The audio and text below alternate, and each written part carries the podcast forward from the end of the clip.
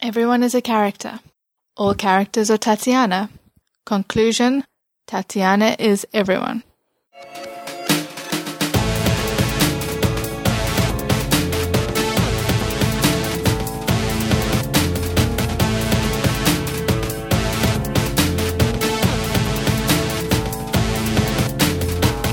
You're listening to Tatiana is Everyone, an Orphan Black podcast. I'm your host, Chris. And I'm Stephanie, and in this episode, we are discussing episode 8 of season 3 of Orphan Black Ruthless in Purpose and Insidious in Method. While there will be spoilers for that episode, there will be no spoilers for future episodes because I know nothing. Because you know nothing? I know nothing about future episodes. I know oh. nothing. Oh, about future episodes. Yes. Chris knows something. I know nothing. And I told Stephanie, like, I desperately want to talk to you about the stuff in the trailer for next week's episode. And I even gave you permission, but you held it in. You held it in. I did. I held it in. I was like, no, no. I'll wait until somebody else has seen it and then I can talk to them about it. I feel like maybe I should admit off the bat that I now feel completely unmoored as we begin to talk about this episode because Chris was like, "Oh, that thing that you thought that happened at the end? No, that's not what happened." I was like, "Really?" And yep, Chris is right. Yeah, which uh, changes my perspective on a huge chunk of the episode. Damn it, Orphan Black. so it happens to all of us, is what is what Stephanie is saying. Yes. It's all of these sneaky little partial, not full glimpses of things. They throw you off sometimes. It worked. And Stephanie was just so certain about it, and uh, now she's not so certain. Nope, I'm not. But to be fair to me, though, I'd only watched it the once, and and the thing that that confused me, it it's very brief, so it's not, it, you know, I feel like it's understandable that I misconstrued that moment. Right. But I will try to power through, even though I'm feeling a little a little off kilter. So let's. Can I start with the song, Chris? Can I start with the song? I'm not going to stop you. Dun dun dun dun dun dun dun dun dun dun dun dun. Bookish combat. I feel like that should have been like the theme music for this episode. really, at the heart of this episode, the big question was who do we trust, Delphine or Rachel? Two people that the Clone Club is not feeling very good about trusting at the moment and you know that but that was essentially we hear this throughout the episode people debating well can we trust delphine? A lot of people arguing in delphine's favor. But the the clone club saying uh, i think we're going to go with rachel on this one. And and i thought that was it was kind of interesting the way that that played out. Well it's sort of what we've been talking about all season is and especially more recently where the power imbalance is such that i can kind of see why they'd go with rachel. Right because, you know, Rachel has no power. Mm-hmm. And Delphine has all the power. Not all mm-hmm. the power, but, you know, more power than I think most of our main characters are comfortable with. Right. So I get why they went with Rachel. It's one of those things, though, because from what we've seen, Delphine, we know she means well, but she very often ends up getting played. Right. By other characters because of her good intentions, I think. Well, and, and because that's my question here is even if they had decided to trust Delphine, I feel like Rachel still probably could have gotten her hands on what she really wanted. It certainly felt that way by the end of the episode, yeah. Right, because clearly Dr. Nealon had access to the book and Delphine, and, you know, they could have worked it out either way, regardless of who got the book. Yep. But we, we did see both Scott and, and Mrs. S arguing for Delphine. I'm trying to remember if anybody argued for Rachel. I don't think they did. I feel like it was just Sarah and, and Cosima being like, no, I don't know that we trust Delphine right now. Yeah, it, it is one of those. There are feelings involved for various reasons, and I get it, but at the same time, you know, it's not necessarily smart. But then it's like, but it, is there any smart choice in this situation? I don't think there is. No, there was not really a good choice here, I don't think. Everybody's just always trying their hardest. But again, this week, I'm left with this question, or I think based on like fan reactions and what I've been seeing people saying, like the question of was Cosima being smart and cautious about not wanting to give the book to Delphine, or was she being petulantly bratty about not trusting Delphine with the book? And again, my answer I feel like is a little bit of both. I was going to say, to me, it's not an either or situation. Yeah. There's resentment in there, but there's also a little bit of, you know, common sense. Right. Because I feel like even if Cosima trusted that Delphine wouldn't use the book against her, she, it, it- you know, I, I can see why she'd be cautious to hand over something that valuable to someone so embedded within Dyad slash Topside as an organization. You know, cause I, I think that's even like how she phrased it to Delphine. Like, we were worried you'd give it to Topside. Mm-hmm. I, I, I don't think that Cosima, I saw people saying like she was being really stubborn about n- not giving Delphine the book. And I, there was some of that there, I think, but I, I don't think it was entirely unwise of her not to want to give it to her. Right. Well, I mean, Delphine has a history of here's here's my blood sample, Delphine. Don't give it to Dyad. And what's the next thing we see? We see Delphine giving it to Dyad. So again, good intentions, but it's still going against the wishes of those involved. So it's hard to say.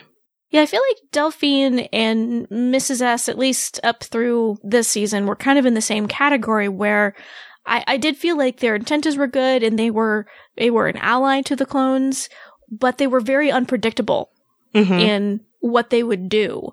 So it made it kind of, you know, there was an allyship there, but it, there was some tension because, you know, we have Mrs. S who trades Helena for Sarah and Kira. We have Delphine who, like you said, gave the blood samples to, to Dyad. You know, th- again, they're, they're well intentioned. They want to take care of the people that they really value, but it's at the expense of other people and not necessarily what the person they're trying to protect would want them to do. Right. Tricky situation all around. Yeah. And we got an email. Erin says, I'm glad Delphine knows about the book and called Scott and Cosima out again because they deserved it. I'm glad Cosima made a copy of the book, but she still should have told Delphine from the beginning because she might be able to decode it as well. It's also fun to see Rachel plotting against Delphine still and watching their battle, but I do hope Delphine outwits her. And that's my hope too. We mentioned in our short episode. I, I really hope that Delphine had some has some cards up her sleeve that we haven't seen yet. If nothing else, I'm tired of her getting duped. Yeah. And I mean, we don't, as we've discussed also, we don't know what all Delphine has been doing, especially in the beginning of the season. It's possible that she has made contacts with people, formed alliances or something. Like, we don't know. Mm-hmm. So I, I hope that whatever she did earlier this season in Europe or wherever will come into play in the next two episodes. Right, because Delphine made very clear in this episode that she would really like to be rid of Rachel. There, there is no love lost between the two of them. Understandably. And- Yeah, What with Rachel's whole trying to eliminate the Leda clones, right. or our group of Leda clones. Right.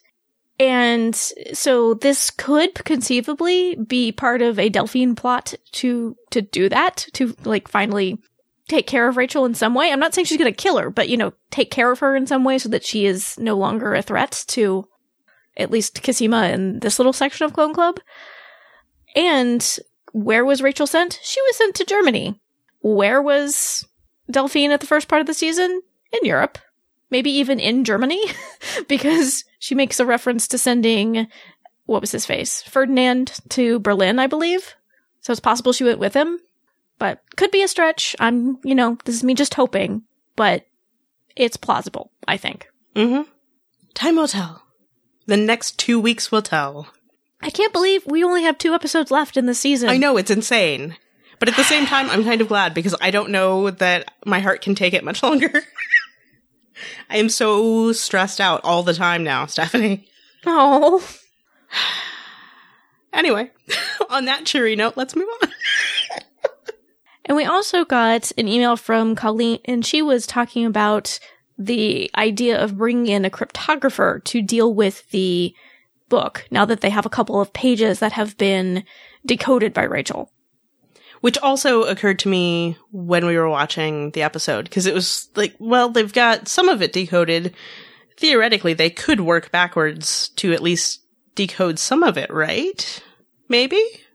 Well, and because it, what it seemed like to me was the symbols that they saw in the margins that indicated whatever type of pattern Rachel used for circling the words and such. So if nothing else, if other pages have that same symbol on it, they could theoretically decode those pages. But yeah, like, could they not get somebody who was more skilled at, at codes and things like that to come in and be like, oh, okay, I have these two to go on and yeah, I figured it out. Just throwing it out there. I mean, that's a plan at least. All hope is not lost, right? And maybe maybe they'll bring it up next episode. Maybe they'll have a throwaway line about having cryptographers working on it or having had a cryptographer looked at it and not being successful. But I think that's a good point as to a possible solution given that Rachel is now gone. Mm-hmm. And like even, you know, Scott and Cosima both seem sort of nerdy enough in that particular way that maybe they're into that sort of thing. Mm-hmm. Yeah. I don't know. I'm just throwing it out there. They have decoded stuff before. True. Delphine and Rach- and uh, Cosima did at the end of season one. Right? We got an email from Nikki who said, Oh, Rachel, I was starting to feel bad for her after 306 and started thinking maybe she's changed a bit, but she's still the same Rachel with her self agenda, not giving a damn about everyone else about anyone else. She knows deciphering the book could lead to a cure for Cosima, but she just doesn't care. Seeing that Rachel crossed the sisters and Delphine, I was excited to see that Dr. Nealon crosses her and hands her over to Castor. Things will not be going the way she planned. I don't think that's what happened, Nikki. yeah, I don't think that's what happened. I think that was exactly what Rachel planned. Yeah, I think so too. I'm not sure that's Castor either. Yeah, that was Rachel's plan, I believe, to get out of where she was at Dyad and rehabilitate herself somewhere else. Right. But I don't know. I guess we'll see. Never, never count anything out, right? Rachel, Rachel, Rachel. Uh, I liked this note that we got from Francie, who we should say lives in Germany. she asked, Why is Rachel in Germany? I don't want her here. I thought she wanted to fly to Taiwan, and a simple prosthetic eye is kind of a letdown. I wanted her to get a really cool cyborg eye with X-ray or stuff like that. they didn't. They didn't specify what kind of prosthetic eye she was getting. I'm just gonna say that. but given you know the the idea of biomodifications that was introduced in season one, it would be a bit of a letdown if all they did give her was a prosthetic eye. I know. But yeah, in terms of flying to Taiwan, though, I think that was one of those things you don't want to actually do that because that's what you told your enemies that you exactly. were going to do. So yeah, yeah, yeah. Taiwan was a smokescreen. She never planned to do that. She wanted to execute this thing where she gets out of dyad and yeah. But I'm sorry, she's in your country, Francie. There was also I, I appreciated the scene since we're talking about Rachel. I appreciated the scene where she is putting on lipstick in preparation of the video chat with Sarah. I felt like that lipstick was not quite her shade though. It was pretty red. It was pretty red, but maybe it was just because she didn't have on the other makeup she usually used. The shade looked a little off to me. Yeah, I don't know. It did complement the eye patch nicely. Perhaps Perhaps she instructed Scott to, to go get her a particular shade of lipstick and they didn't have it. And he was like, well, this is close enough. Could be. It could be that she just said, you know, bring me lipstick and. That's what she got. And Scott just doesn't know. I don't know. But you're right. It was very Rachel to do that. She would want to try to look her best before entering a negotiation. Exactly. Bit of a uh, power move. I also appreciate I don't know if appreciate is really the right, right word, but you know, she's just outsmarting everybody. Scott, Cosima, Sarah, Mrs. S, kind of. Which is not surprising. No, it's not. Like Nikki mentioned, I was got to the point where I was feeling sorry for Rachel. I always kind of was guardedly sorry for her. I she's like a coiled snake and could strike at any moment, even when she seemed pretty, you know, defenseless. I'm still like, uh, I don't know. I feel like Rachel's resilient and and she is. It's not surprising to me at all that she managed to cook up this pretty intricate plan to escape from her situation. Yep. Recruiting Dr. Nealon. Why weren't we paying closer attention to Dr. Nealon? Well, okay, and I I don't think I mentioned this when and when the season started because there's there's just always so much to talk about. But I had that thought like, why is he taking over at Dyad. Like, why would Delphine let him do that? She knows the type of procedures that he was going to do on on Sarah, presumably, given the her position of power and the type of information she seems to have access to now. Like, why would she allow him to step into that position? I don't know that she had a choice, is the thing. Well, fair. But it just, I don't know. This episode, it felt like she was too cozy with him. I was like, Delphine is the smart. Yeah. This man is, this man is not trustworthy. But I do think it's one of those, you know, keep your friends close and keep your enemies closer kind of things too. Potentially. I don't know. But I was also recalling the fact that Dr. Nealon was the one who confronted Delphine about not having favorites when it came to the Leda clones back in episode one. And clearly, he has demonstrated he will go above and beyond for his favorite. Well, wasn't that how that conversation started? I thought was Yes. Delphine makes that point to him. Mm-hmm. And then he's like, yeah, you can't either. Basically, it was his response. So, Right. Yeah. so really should have seen it coming. Yep. I guess is what I'm saying. So where do we think Rachel went? She seemed to be in Germany with the German speaking in the operating room. Right. But who was the woman on the phone to Dr. Nealon? I, I, it's Tatiana Maslany. Probably. That's a good guess. That's a joke. I I don't actually know. I don't know. But if I had to guess, based on not nothing but close to nothing, I'm gonna say it's uh it's Su- Susan Duncan.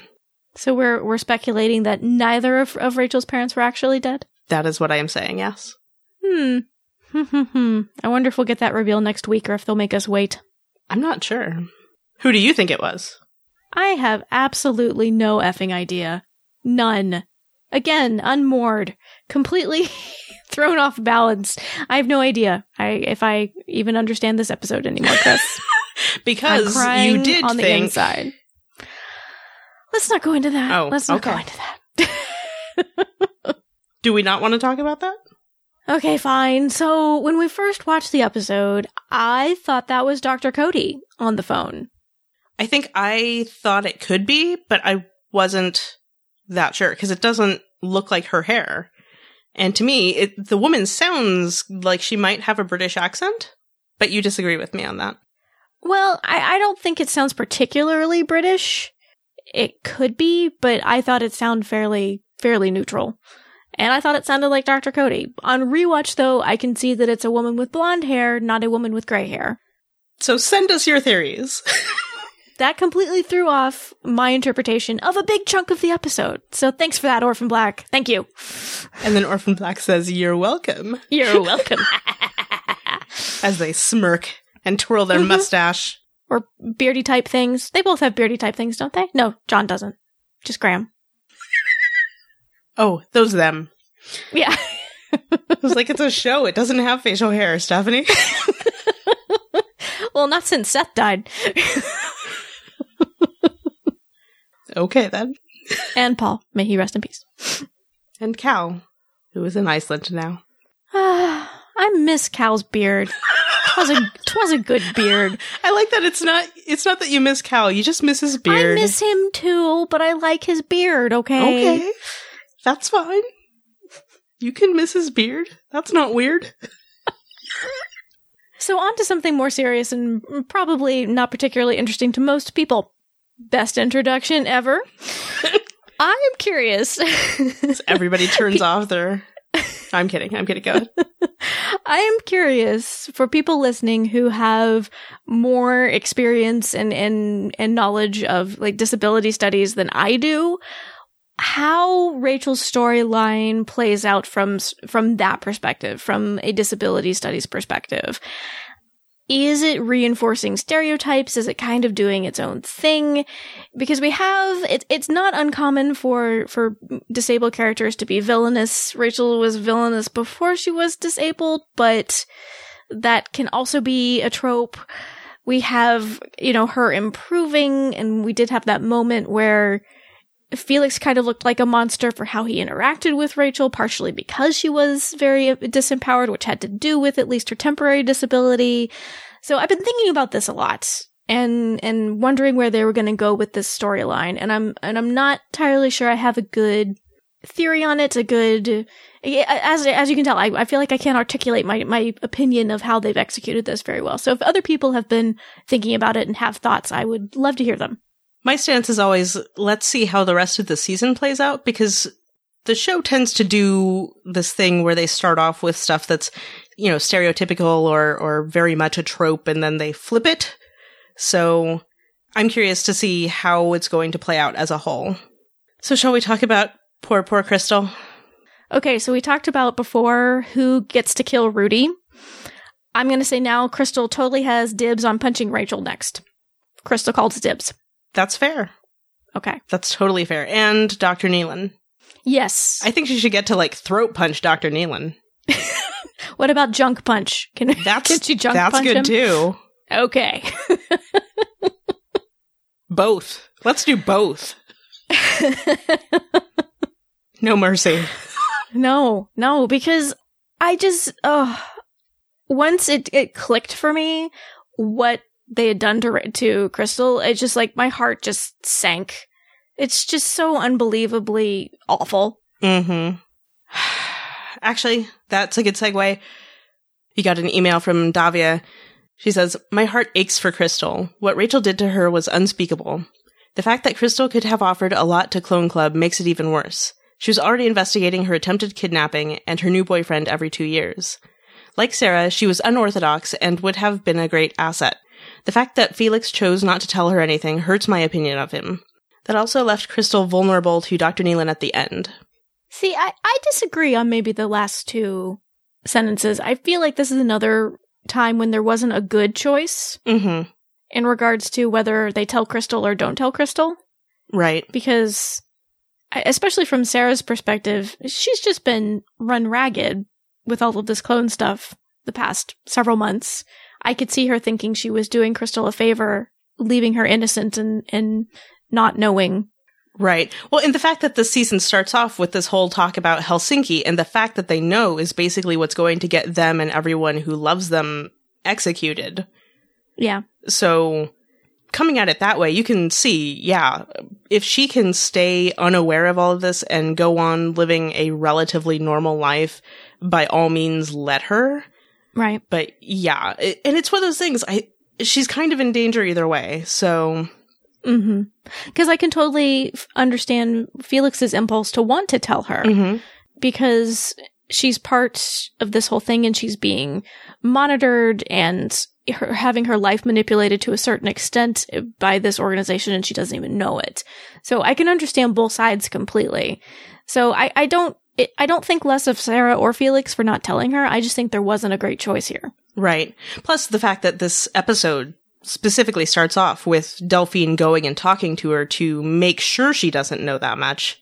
So, I mean, Dyad is keeping tabs on her so they can be aware of whether or not she's becoming self-aware or not. So, yeah, I, I don't know. There's no good answer. I, I also don't know that she's actually like investigating the kidnapping and the new boyfriend. Like she's aware of it, but I don't know that she's actively pursuing it. I think if she was a- actively pursuing it, it would have been dangerous for her.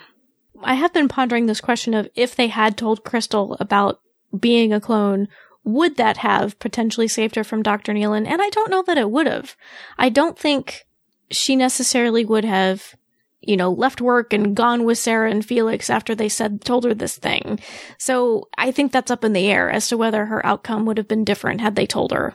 Right. That is a big variable too, because, you know, personal reaction to news that big does vary quite a bit. So yeah, I don't know.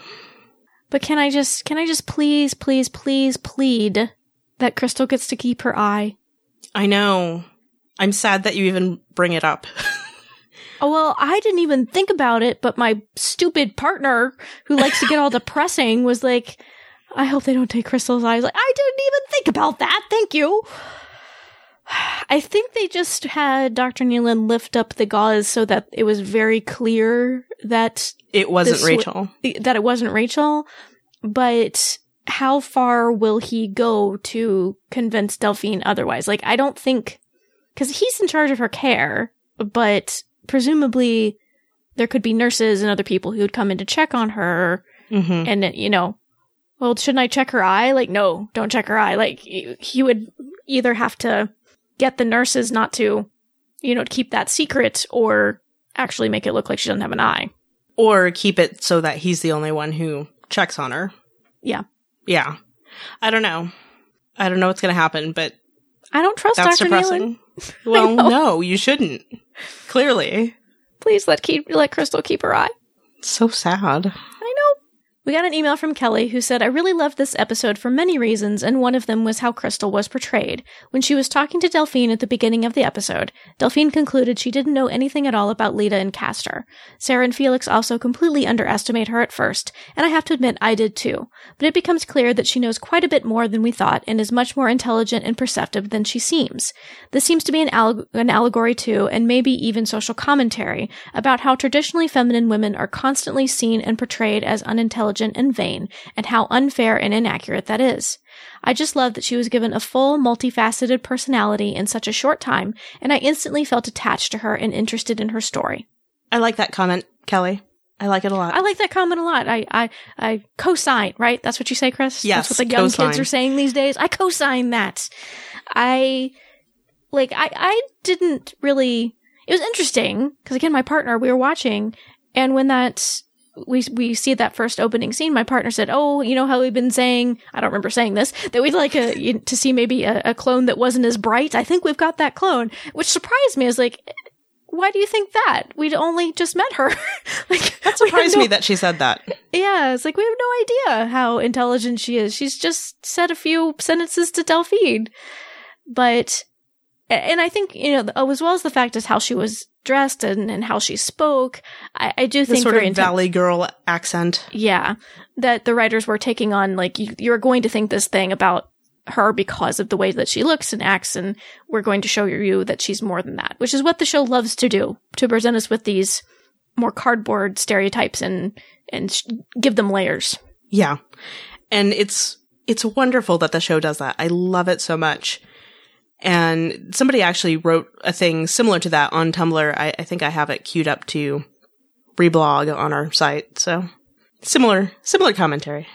But I just felt like that first scene. I, I just love Evelyne and, and Tatiana working together. They're just so great. But it just felt like the first scene, it was pretty much just Evelyne looking at her in wonder and awe and being like, this is just amazing. This is fantastic.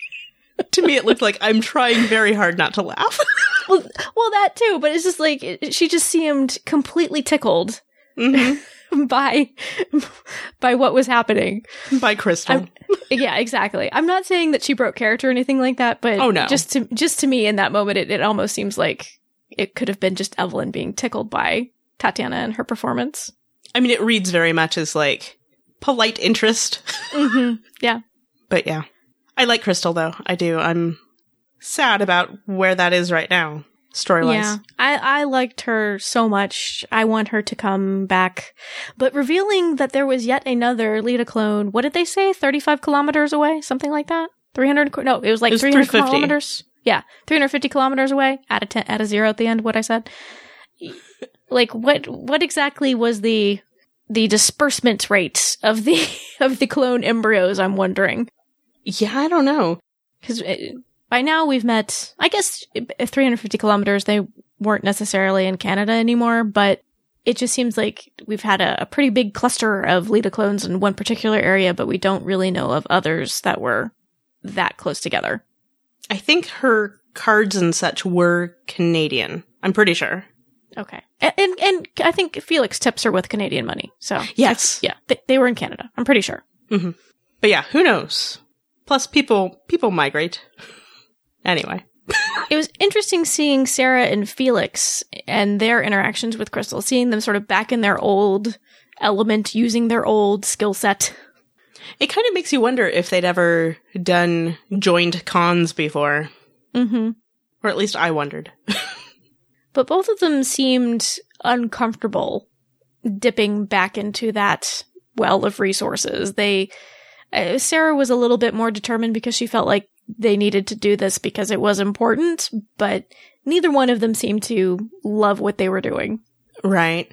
But then it's like, is it because they're beyond, you know, in their personal lives, have they moved past the, the grifting? Or is it specific to Krystal, do we think?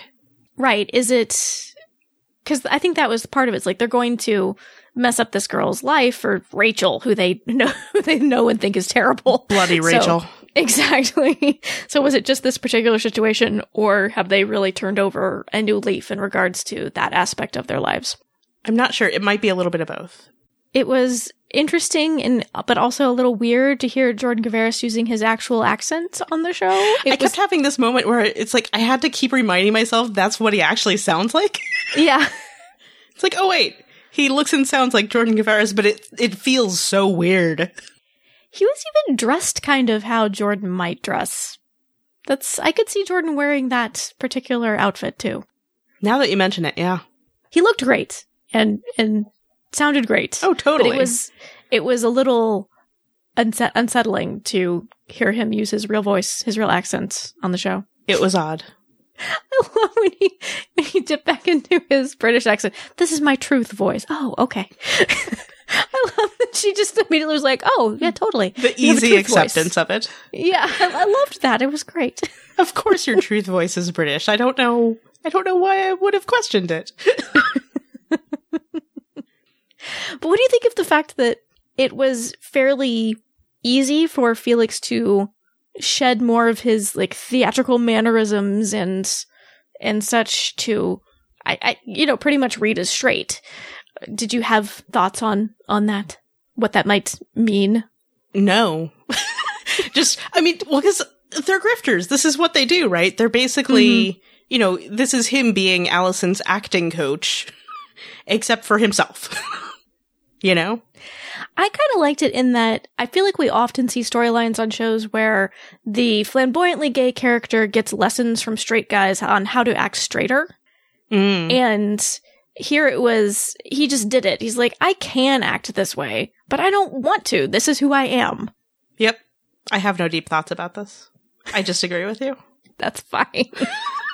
yeah, I don't know that it was necessarily purposeful, but that's what crossed my head was it was it defied that trope of, oh, the gay character needs to act straighter for an episode for some reason. Right? I don't know the- why I went into that voice, but it did. Well, because that that actually made me think about the fact that yeah, very often if you if you get that storyline, they way overshoot hmm and end up as like some sort of weird cowboy. Gross cowboy who's slapping women's butts. Yes. There's something like that. Yeah, sure. hmm A caricature. So based on the last conversation between we see between Sarah and Felix and Mrs. S, do we do you think we're off to London next week? Um, I hesitate to say because I saw the thing, so I know what's happening next week. But do, do you think we're going to go to London eventually? yes? No? You could I give me a no. well, That's okay, fine. Okay, here from what we saw in this episode, just even without seeing the preview, yeah, that's what it sounds like. hmm It sounds like they are going to London to investigate. But I'm wondering what they'll do there. But the part of me thinks like, oh, maybe that means that Sarah could maybe see Kira because they'd be kind of closer together. Maybe there could be a pit stop in Reykjavik. Hmm, that would be nice. Probably not, but it would be nice. I think Sarah would probably be focused on getting the mission accomplished, but but yeah, maybe I don't know. But she's so much closer to her kid. No, I, I know, I know, but Sarah and her laser focus sometimes, you know. But if we do get a trip to London, then we're this is truly the season of Mrs. S International Badass because that will have been three countries we see her in. Yes, it's wonderful. Mm-hmm. Moving on to to Great Scott, it was nice to see how much Scott was in and his resources were embedded in the plan for this week. The way that they used his gamer group. It was so wonderful. It's like nerds banding together to live out their Mission Impossible fantasies. Scott, this is so cool. or whatever the one guy says. And we got to see Scott's apartment, which made me super happy. I like seeing where people live. I think you get to know more about a character when you see their homes. Agreed. Yeah. And I just thought his apartment was perfect. I was like, yep, that's that's pretty much what I thought Scott's apartment would look like. It kind of looks like like a comic shop or some other form of nerd haven. I wonder if Scott calls his apartment Nerd Haven. I I doubt it. but keep dreaming. Kelly wrote us and said, Yay for Scott's geek-tastic apartment. Not yay for you, Rudy threatening Denise the cat. She has feline asthma, you guys. Protect her at all costs. At least they didn't go with the gratuitous murder of animals for shock value. Yes, thank you. Which many shows and movies seem to do very casually. And I'm very relieved and happy that Cosima was so understanding towards Scott about giving the book to Rudy. She gets the love that Scott has for his cat. I really love their friendship. I love it too. Me too. And it made me happy that, you know, it cuts to Rudy threatening Denise and Scott making uh, uh, uh, this adorably, horribly sad face. Like it was both adorable and just completely heartbreaking at the same time. His sad face. And and then the next time we see his apartment, it's the first shot we get is of Denise perfectly fine. I was like, thank you. Thank you for not like making me wait. It's like she's fine, guys. She's fine. She's fine. It was nice of them to do that. It's like, oh, Yeah. oh, good. Establishing shot of safe Denise. yes. I appreciate that. And we asked on Twitter if people had any thoughts about if Denise was named after someone, either like a nerdy character or a science figure. Because I'm thinking back to the birds that Ethan Duncan had, and he had one named Rosalind, which was named after, I'm pretty sure, named after a scientist who was involved in, in working with DNA. So if anybody has any thoughts on famous Denises, I'd be curious to hear them. Oh, similarly, we got an email from Paul. Paul wanted to know if Dr. Coady was named after any scientist or anything, since Dr. Leekie we thought was named after the um, anthropologist, right? Yes. So That's a good question. if anybody knows, let us know. Dr. Coady. Anyway, back to Denise, the cat. Yeah, I don't know of anything either. I'd mentioned this to you earlier, and I'm going to go ahead and say it on the podcast. Maybe Scott was a big fan of The Cosby Show growing up and had a crush on Lisa Bonet. I mean, I don't know. Who didn't have a crush on Lisa Bonet, Scott? Who didn't? It's okay if you did. You can tell us. She's very attractive, Chris. I know. I know. Also, talking about Denise, there was the shot of Rudy holding Denise, and that's sort of a, a reference to the famous James Bond villain Ernst Stavro Blofeld, which other things like Doctor Evil in Austin Powers, that's a also a reference. Oh, Doctor Claw in Inspector Gadget. But my dad, dun. Ah. I always felt bad for Penny. She never got any credit. I know. Long suffering Penny. I know. And Brain. Yes. And brain. They were they were the brains behind the operation Totally. and didn't get any credit. anyway, but my dad pointed out that the uh, James Bond reference during the episode.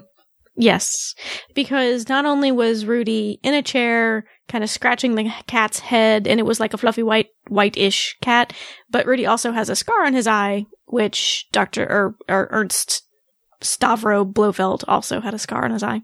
Moving on from Bond villains to no, I don't even have a good segue for this, but Though you compared Delphine to a Bond villain when she was drinking whiskey and looking at pictures the other week, so that's kind of a segue.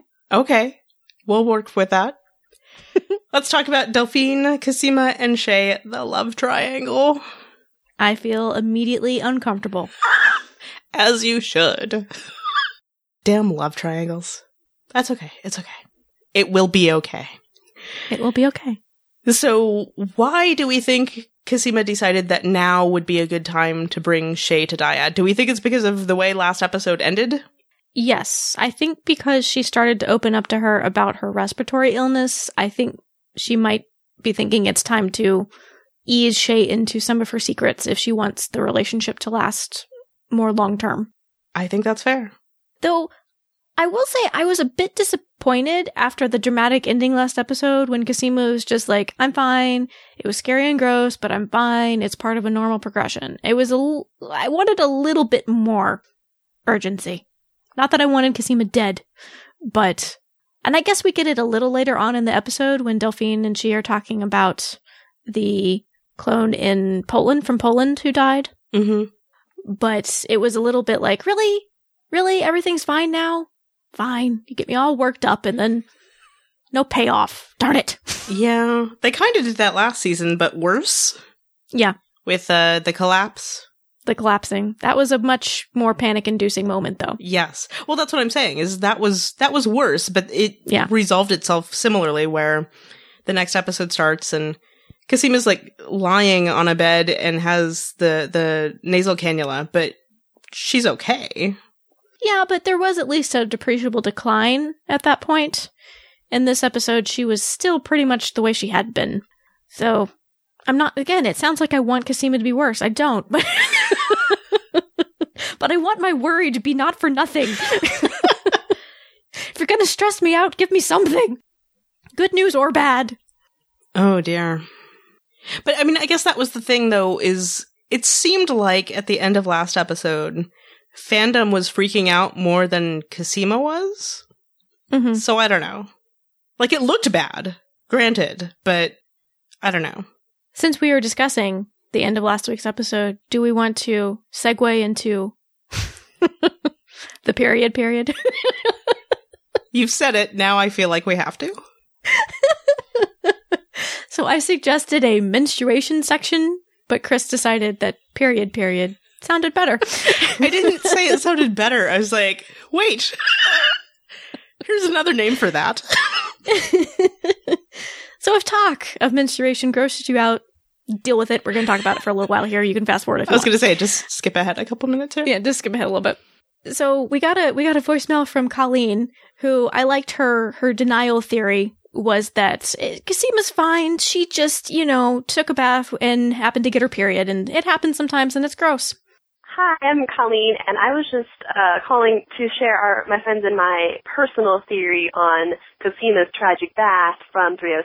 I know it's a little late because we already did the podcast episode for that, but we are all firmly in not denial about her illness and just decided that she forgot what week it was and it's just on her period because there are some weeks when you shouldn't take a bath because it'll just get gross. And so that's our personal theory, which we firmly hope will not be uh, unconfirmed, I guess, in 308 tomorrow. Anyway, I love the podcast. Um, my Tumblr handle is I hyphen am haunted hyphen by humans. If you want that, I guess. Anyway, thank you. Bye. I think we also did get a, a tweet from somebody. The tweet was saying, was anybody else surprised that the Leda clones had periods? Because both Al- Alison mentioned the menstrual flow in this episode. And uh, no, I assumed they did. Because if nothing else, back in season one, Paul said to Sarah, you know, I was with Beth when she was told she couldn't have children. And you can be infertile and still get a menstrual period. So I wasn't surprised. Yeah, it's one of those where the issues are in the system. Yeah.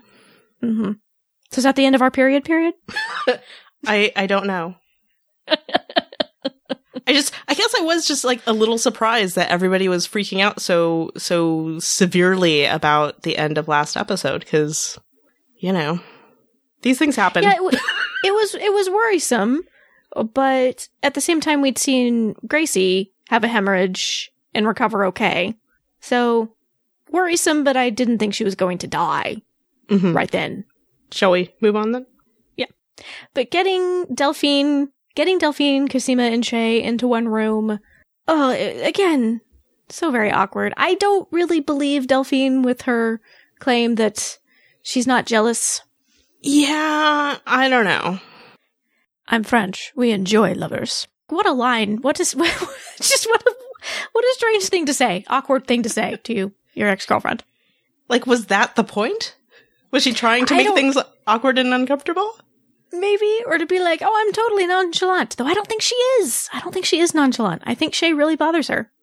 Well, she had a file on her, so Mhm. which I'm not surprised about. No. So I have some some wardrobe decision questions, and I don't. You probably noticed this, but I'm going to go ahead and talk about it. So in episodes five through seven, I think pretty much every time we've seen Shay, she's been in sort of like a white or cream colored outfit. Mm-hmm. This episode, she's wearing gray and black. So, do we think this symbolizes her well, we'll just go ahead and get this out of the way. Do we think it's because they're sort of making her look potentially guilty? Do we think it's because of that, or is it reflective of the fact that she has been read into the dyad situation, kind of? Read into? Uh, Cosima has told her about her illness. Oh, so okay. she is no longer pure and innocent in that way. Like she's now involved in it. So Mm. she's not this bright shiny thing anymore who who is separate from all of this mess. Now she's involved. Is it that or is it because we thought she was innocent and now she's guilty? what do we think the the wardrobe decision change is representative of or am I overthinking it? I don't think you're overthinking it. Because I think for sure in this episode, they are trying to get us to think that Shay was the one who let the Castor Project know about the book. Mhm. Definitely that was a big hint in this episode. So I wouldn't be surprised if that was the intention of the wardrobe change. I did notice that she looked different than usual, but I hadn't really put it together that it was the color scheme. But you're right. Mm-hmm. Well, because they've been doing it this season already with Delphine. Delphine's now very often in black.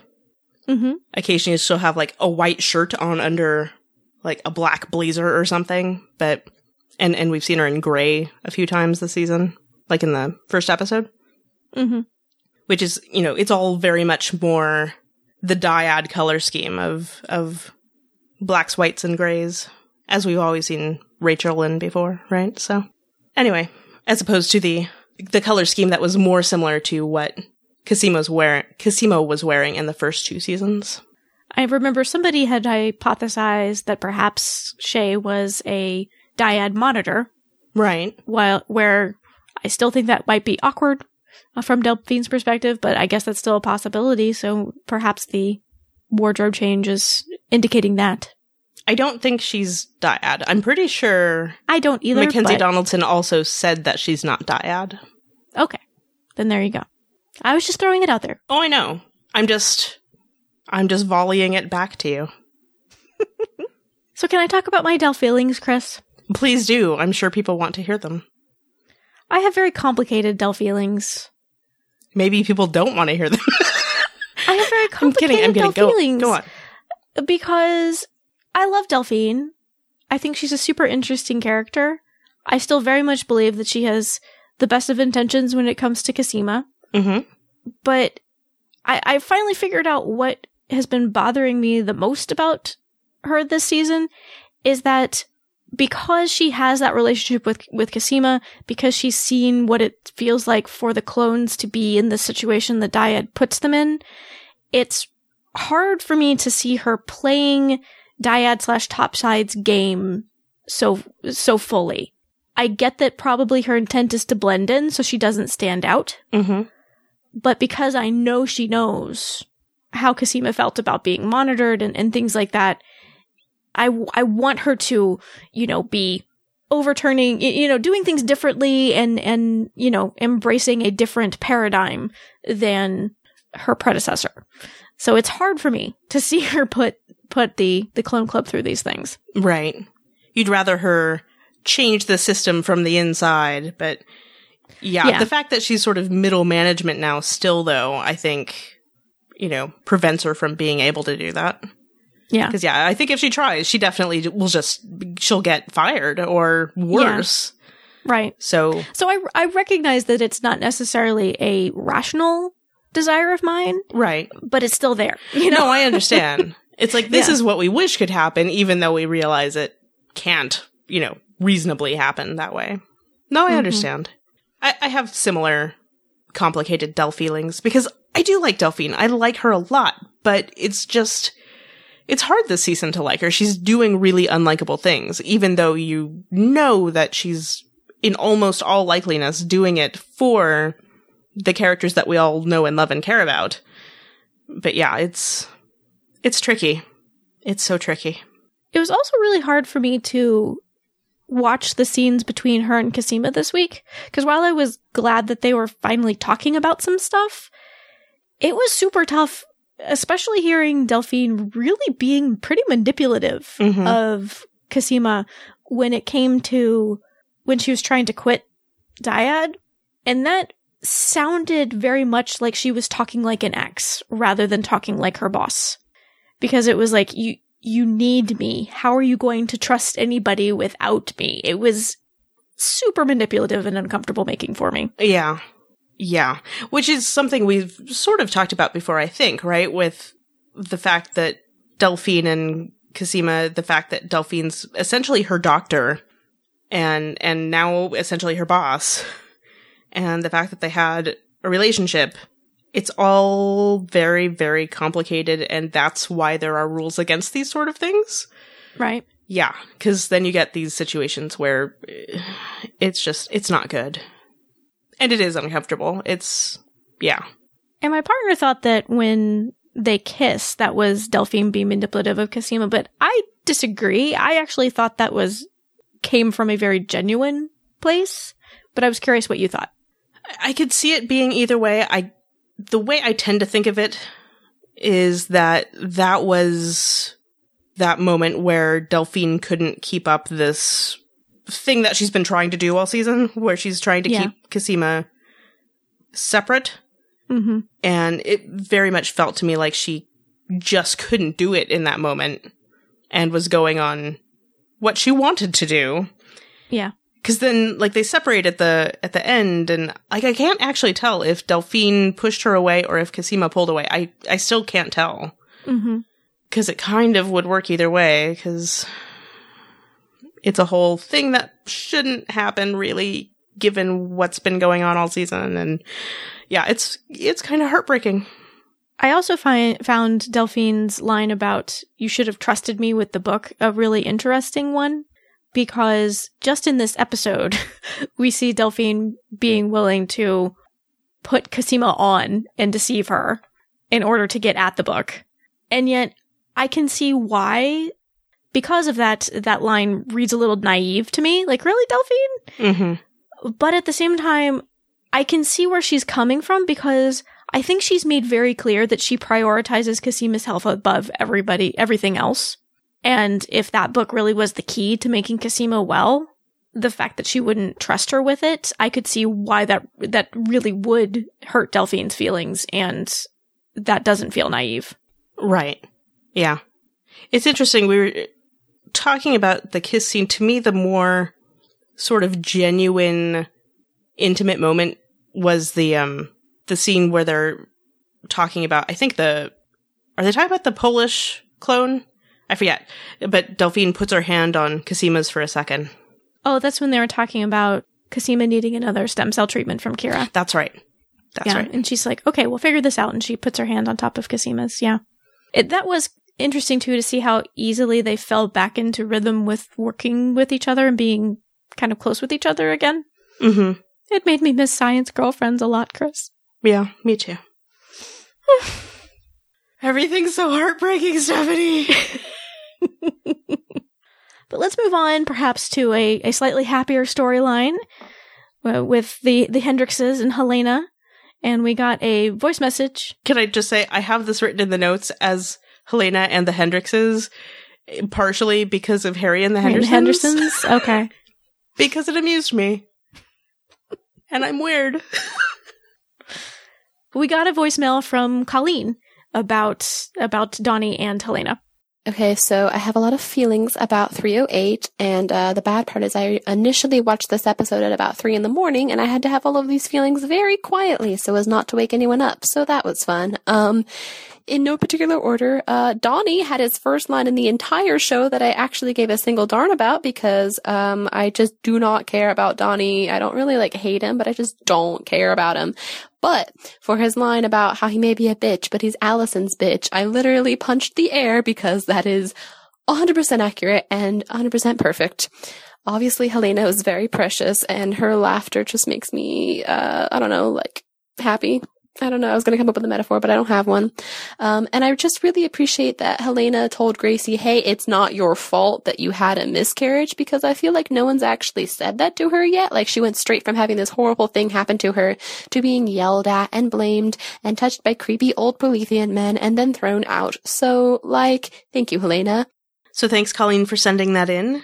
See, I, I like Donnie though. I mean, I get that Donnie's not everybody's cup of tea. That's fine, I understand. But I liked that line too though. And I was wondering if it was perhaps the writers giving a nod to I'm forgetting who where the article was, but we talked about this article when we talked about feminism and Orphan Black, and somebody wrote about the different types of masculinity on the show and described Denny. Denny? Where did that come from? Don- I have no idea. and described Donnie as as a oh shoot, how did she describe him, Chris? Uh, emasculated? Yes. And she described Donnie as uh, like an emasculated character, but finding power in being an emasculated character.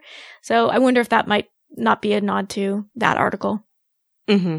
The writers tend to be good about keeping up with such things. Right. But I like that line for Donnie because it's like, you know, I know that my wife is a super awesome alpha dog and like I'm I'm okay with that.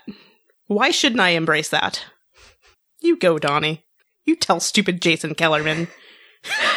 I'm still not sure how I feel about Donnie doing what he did in texting Jason with Alison's phone. Yeah, that's But not great. But I thought it was going to be worse. I thought he was going to go through her text messages and then confront her about it. Mm. To me, that would have been worse, but I'm still not 100% behind Donnie stealing his wife's phone to do that. Yeah. Donnie. But Donnie does nothing if not get himself into trouble. I did also like Colleen's comment about Gracie and Helena. Yes. And the the thing is, I kind of feel like maybe Mrs. S did give that message in in some form to Gracie, you know? I kind of got that vibe from them before. Yes, but I think it was important for Gracie to hear it from Helena. If Mhm. nothing else, the way that she phrases the line, you know, I'm sorry that I lost our baby. Right. because clearly she was thinking of it as not just not just hers but Helena's as well. So I, it was an important moment between those two characters, and I'm surprised how much I'm liking Gracie's storyline in this season. hmm it just makes me happy thinking about that scene and Helena and the hugging and the cheek kiss and then Helena looking very sort of happy. Not to mention the awesomely awkward Helena flirting with Donnie. Helena's so precious. and uh and Helena and Donnie interacting is gold. it is. It really is. Uh baby ox talk and whatnot. So I think my favorite thing in the entire episode is the score during Helena's scenes in Bubbles. I don't know if you were paying attention to this or not, but the score is basically a merging of Helena's theme and the Hendrix theme. Hmm, I'll have to go back and listen to it. And it's wonderful because you know the you know what I mean the Hendrix music, right? Where it's sort of they're sort of Bum, bum. Yeah, I do. they're sort of like goofy but like slightly sinister kind of a yes. and you know it sort of bops along and hmm then there's Helena's kind of creepy music and and it was a like this weird beautiful merging of the two and I loved it. Second favorite thing in the episode, Helena's scenes in bubbles. and the fact that when Donnie leaves her in the storeroom and closes the door behind him, you can still hear her laughing. it just makes me so happy, Stephanie. It's great to see Helena be so happy. and Helena is strong like two baby oxes, so so that might be a good job for her.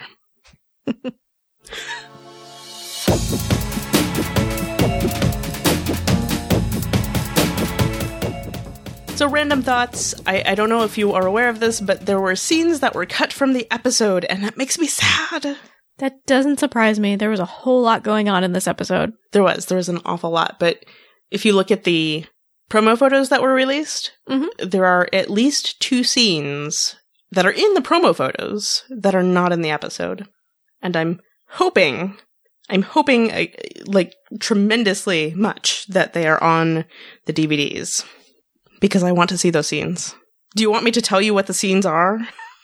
Sure. Or, or do you, would you rather live in, in blissful ignorance? You can tell me. Okay. One of the scenes was a scene with Shay and Cosima, because I think it picks up where the scene ended with with Shay coming in the door after Cosima had hung up with Sarah.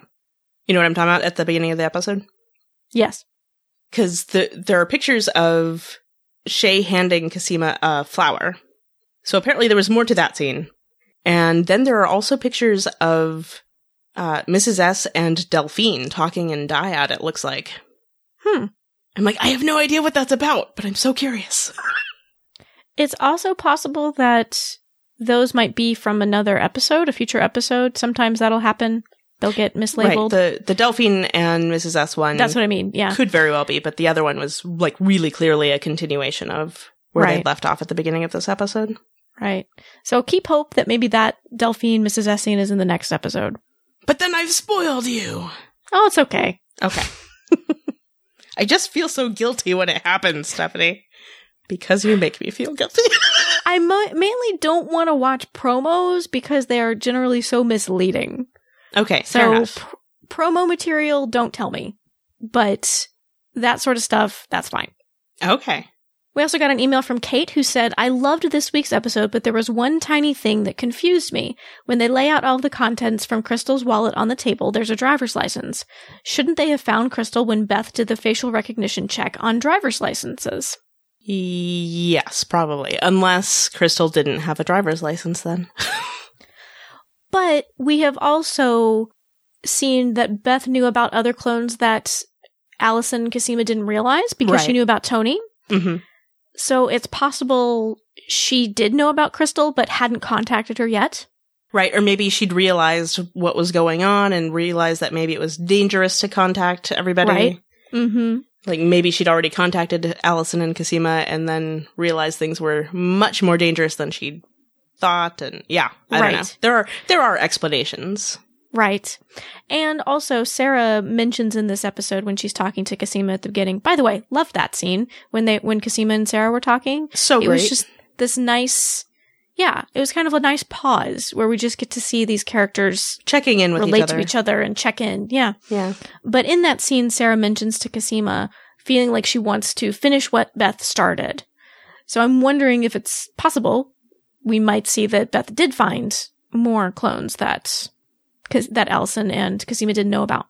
Entirely possible. I'm also wondering if Sarah's desire to finish what Beth started might lead us back to Tony entering the picture. Could. That would be great. Mhm. Paul sent us an email saying, Awesome to have the show get back to the characters devising plots to get what they desire, only to have other characters' desires wreck everything with their own plots. They're not as awesome as the wreckage that Vic and Paul created during Alison's block party in season one. I do kind of appreciate it when, when that happens. Where they've got the, the different plots going, Mm-hmm. and, uh, and then nope. not what you thought was gonna happen, characters. Oh, I thought this episode was great. Like, this is the type of writing that I always really love on Orphan Black, where they have, a, they are executing this plan throughout the episode and you're, you're uncertain about it and you're not quite sure what's, what's gonna happen, but you still don't quite see what's coming at the very Mhm. end and there's a twist. Like, this is the type of writing I really enjoy and I think they do really well in Orphan Black. So, Right. big two thumbs up for me for this episode. And then it gets to the end and you're like, ah, I should have seen that coming. Yep. We'd love to hear your thoughts about this episode. You can go and leave a comment on the show notes over at tatianaiseveryone.com slash 78. You can send us an email to feedback at tatianaiseveryone.com. You can call and leave a voicemail on our listener voicemail line, 972-514-7223. We are on Twitter at TIE Podcast, and we're also on Facebook. And in this episode, Clone Club's trust issues were played by Tatiana Maslany. Thanks for listening.